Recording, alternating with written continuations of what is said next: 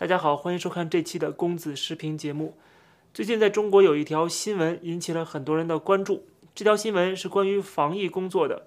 河南许昌市的公安局在一月十二号发布了一个通报，说郑州的金域临床检验中心有限公司的区域负责人，他违反了传染病防治法的规定，实施引起新冠肺炎传播或者有传播严重危险的行为。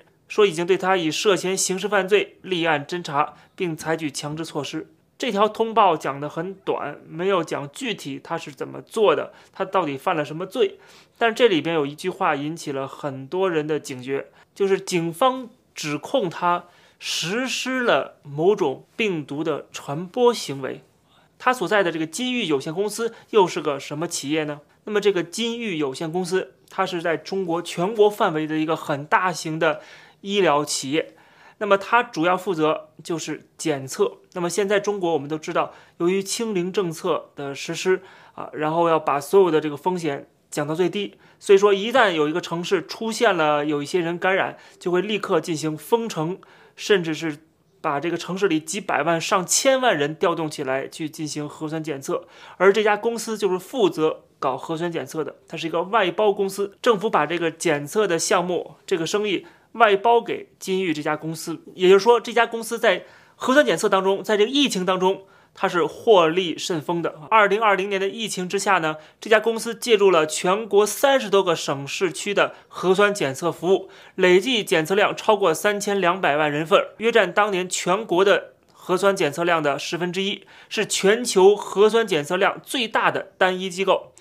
那么，由于这个核酸检测的需求的推动下呢？就在当年，也就是二零二零年，公司营收增长了百分之五十六点四五，到了八十二点四四亿元，净利润增长了百分之两百七十五点二四啊，翻了将近三倍。这还说的是二零二零年，还没说二零二一年跟二零二二年。这家公司下辖的成员企业就有七十三家，然后呢，其中是以广东省最多的。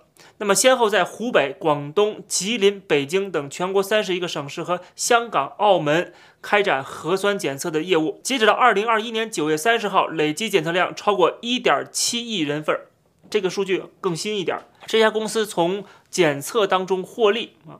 那么现在有一个区域负责人被抓了。那么很多人现在就发挥自己想象力了，说到底这家公司到底做了什么？有人说他是不是主动传播病毒了？还有人说他是不是丢失样本了？然后瞒报了，伪造了数据。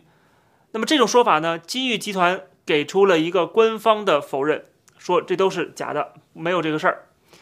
但是呢，具体他们为什么被警方调查啊？这个是要配合警方，到时候再说啊，到时候再公布。其实，在我看来，这里边不外乎就两种可能性：一种就是主动的，一种是被动的；一种是主动投毒，一种是被动投毒啊。主动投毒就是什么意思呢？就是他想造成一定的这个疫情的扩散，也许不是很大，但是不是很大也没人死啊，就是这么十几个人、二十几个人的这个呃感染了，这种情况下，政府都会去封城，都会去大规模的检测，而且是强制性的。那么这个时候，这个公司不就可以获利了吗？就可以拿到政府的外包的项目了吗？随便一个区域、一个城市。都是几十万人、上百万人的，那么他们能从中赚多少钱呢？就等着政府一声命令了啊，就等着政府拨款了。所以他们有可能为了拿到一些项目，为了赚钱，他们可以不择手段，甚至是故意的投毒。而这个投毒，他们觉得说并没有太大的问题，就是让一些人感染而已啊。并没有这个奥密克戎致命性也没那么高，对吧？然后立刻就可以封小区了，然后立刻就可以几十万人的这个开始大规模的核酸检测了，对吧？那么第二种可能就是他们丢失了病毒的样本，然后他上上边瞒报啊，怕上面发现，就随便伪造一个这个检测的数据就完了，这也是一种可能性。这两种可能性你要问我哪个更大一点，我反而认为第一种可能性更大一点，就是有意的投毒。大家千万不要低估在中国的这些奸商们，他们的底线有多低啊！因为他们还能比你想象的更低啊！这就是中国现状啊！过去改革开放这几十年其实就是这样子的，政府监管不到位，然后官商勾结，呃，没有三权分立，对吧？没有这样的合理的监督，没有权力的制衡，最后就变成了你只要没有底线，你就可以赚快钱，你就可以发家致富，对吧？来钱就特别容易。这正好反映了过去这几十年中国的这个所谓经济成长背后的一个真相啊！这么多年，我们看新闻上曝光的这些事件，什么毒奶粉呐，什么假疫苗啊，难道我们还对中国的这种所谓的市场经济会有任何期待吗？它不出事儿反而是奇怪的啊，出事儿反而是正常的。这种体制下，这种社会环境下，这种赚钱的拜金主义的风气之下，一定会出现各种各样的灾难和悲剧。所以说，这种主动投毒并不是他们做不出来的事情啊。呃，当然了，你说是不是这个董事长主动的要这么做啊？那可能打一个问号，他可能不至于啊，还不至于，他已经赚的很多了。但是底下的人啊，比如说负责某个城市的那个人，他当然是希望这个城市发生疫情了，因为这个城市发生疫情了，他作为这个城市的负责人。他的业绩就起来了，他就可以有相当大的回报了，不管是公司的分红啊、奖励啊什么，所以他们这种所谓的区域负责人，可能胆子会更大，因为他们赚钱不要命啊，他们可以比真正已经发家致富那些人，他们底线可以更低啊，所以我觉得这种可能性是最大的一种，这就是为什么我们要去琢磨警方的通报里面的措辞，这很明显跟所谓总公司后来的所谓辟谣。是完全不一致的啊！这个总公司辟谣说这种事情都没有发生，但是警方讲的实际上已经很明确了，他说是实施这种行为啊。什么叫实施啊？这是一个主动的行为，而不是说你做了一个其他的行为，最后导致这样的结果，而是你本身的主观意愿就是想要造成这样的一个结果。所以他这里边动词用了实施。那么如果一家公司的这个区域负责人为了他能够赚钱，做出这样的一个。伤天害理的事情的话，那么这家公司本身当然是有绝对责任的啊。这家公司的老板也要有责任的，和这家公司背后的金主们和这个政治力量啊，都是要负起责任的。其实我如果我们去看金域这家公司，就可以看出来，它的成立本身和这个呃权力就有一直以来是有关系的，而且它的初衷就是为了赚钱，为了获利。我们看这家公司的创始人名叫。梁耀明，梁耀明在这家公司的这个占的股份是最多的。那么第二大股东叫做香港中央结算有限公司啊。那么这个实际上它指的是背后的外资投资的企业。那么作为一个上市公司来讲，有外资的投资那个不新鲜。但是梁耀明的出身是什么呢？他是在广州医学院毕业，然后留校了。留校之后，他筹建了校办企业，然后在当时医学院的院长钟南山的提议之下。啊，这家企业呢就更名了，更名叫做金域医学检验中心。创立了这个中心之后，他本人就担任了广州医学院的校办处主任和总务处处长。这就为什么钟南山会说梁耀明是他的学生，而且网上介绍这个金域的时候，这个也说梁耀明的第一大贵人就是钟南山。呃，金域医学集团的董事长梁耀明。啊，是我的学生，所以有决心呢，把这个工作搞起来。特别作为一个第三方的服务，把它搞起来。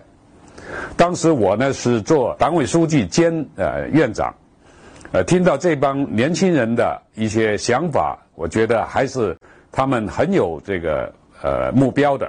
经过这些年轻人的努力，现在成为真正的一个第三方的独立的医学检验的一个企业，一个中心。我们可以毫不夸张地说，梁耀明担任这家医学院的领导，钟南山是他这个梁耀明的更大的一个上司，然后他们一起经营这家校办企业，然后这家校办企业就更名了，就是金域医学检验中心，就是后来的这个金域有限公司。我们可以想象，后来金域这家公司赚得盆满钵满，对吧？那么这家企业它的经营能没有钟南山的影子吗？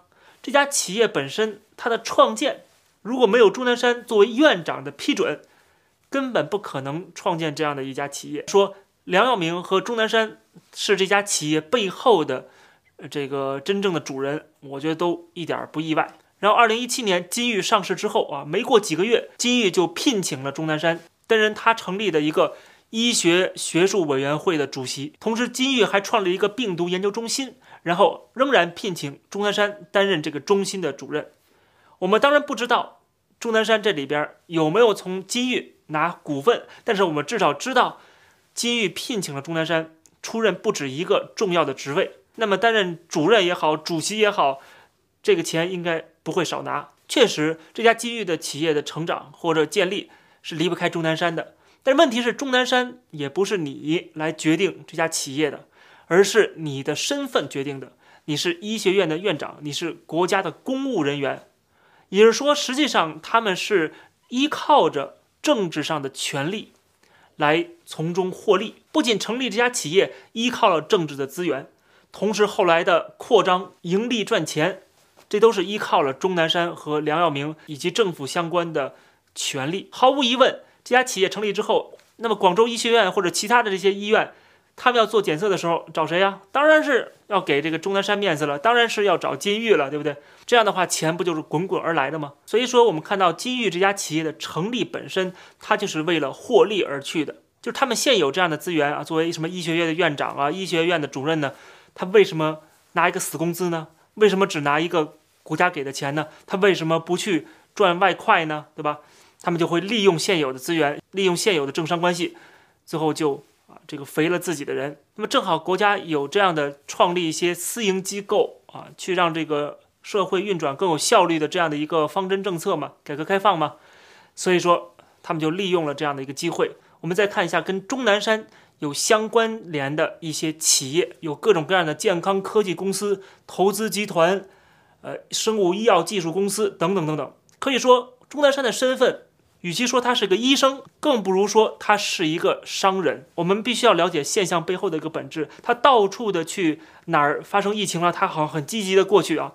他既没有起到任何的帮助啊，嗯，他也不是呃当地政府的人员，他也给不出任何的这有效的建议，因为人家也有人呢。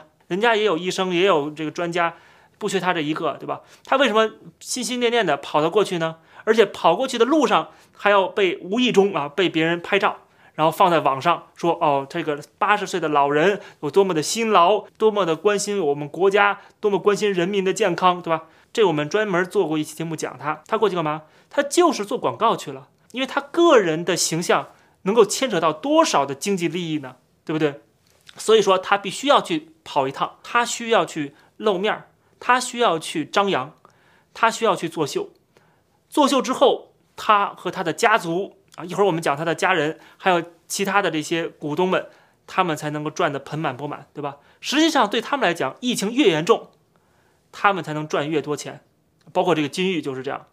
所以说，钟南山跑过去没有任何帮助，但是他做了一场秀，一下子让全国人民都知道他。所以我们看到这个现象背后的本质是冲着利益去的，冲着金钱去的。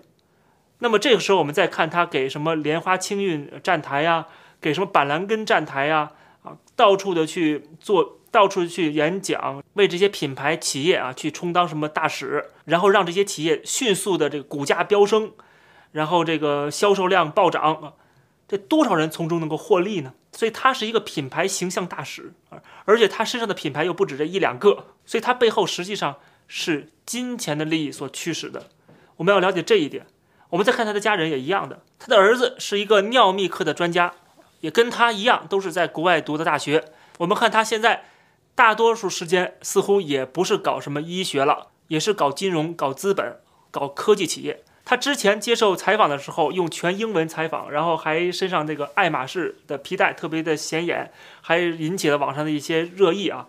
我们在网上也可以搜到，他也受邀，就是钟南山的儿子钟维德，他去参观一些企业的什么医疗科技设备啊、创新的设备，这些企业跟他难道没有利益关系吗？否则的话，请他去干嘛呢？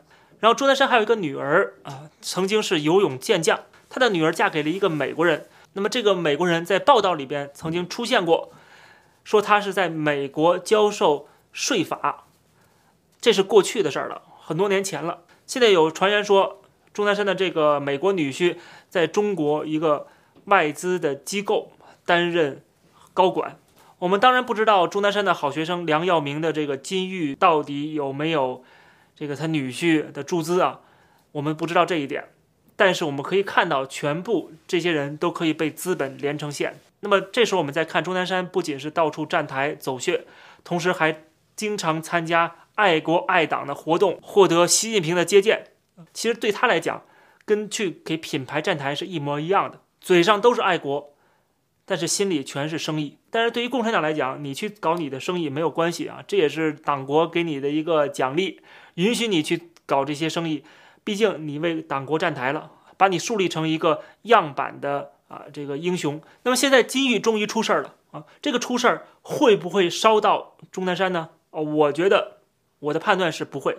就像我刚才讲的，国家需要钟南山，需要他去站台，需要他去啊误导大众。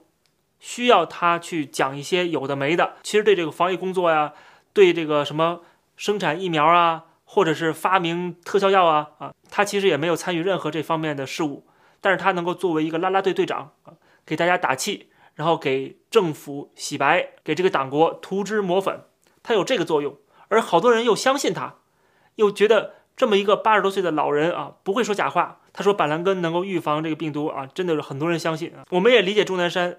为什么党国可以割起韭菜，我就不能割，对吧？反正都是韭菜，党国割不过来的话，我可以帮着割一割。但是我们旁观者看到钟南山这副面孔，这副唯利是图的嘴脸，真的觉得特别的恶心。他忘了他母亲是怎么被共产党迫害致死的，他忘了他的家族在共产党的统治之下受尽了屈辱，他忘了他父母都是美国人培养出来的精英。他也忘了他自己和他的儿子也是西方留学回来的，他现在却背叛了他的家族，背叛了他的父母亲，他为这个曾经迫害他们的党国效力，为了眼前这点名和利，他居然就可以助纣为虐，所以这种人怎么看都觉得他是老而不死是为贼。这期的节目就跟大家先聊到这儿，感谢大家收看，欢迎点击订阅这个频道，我们下期节目再见。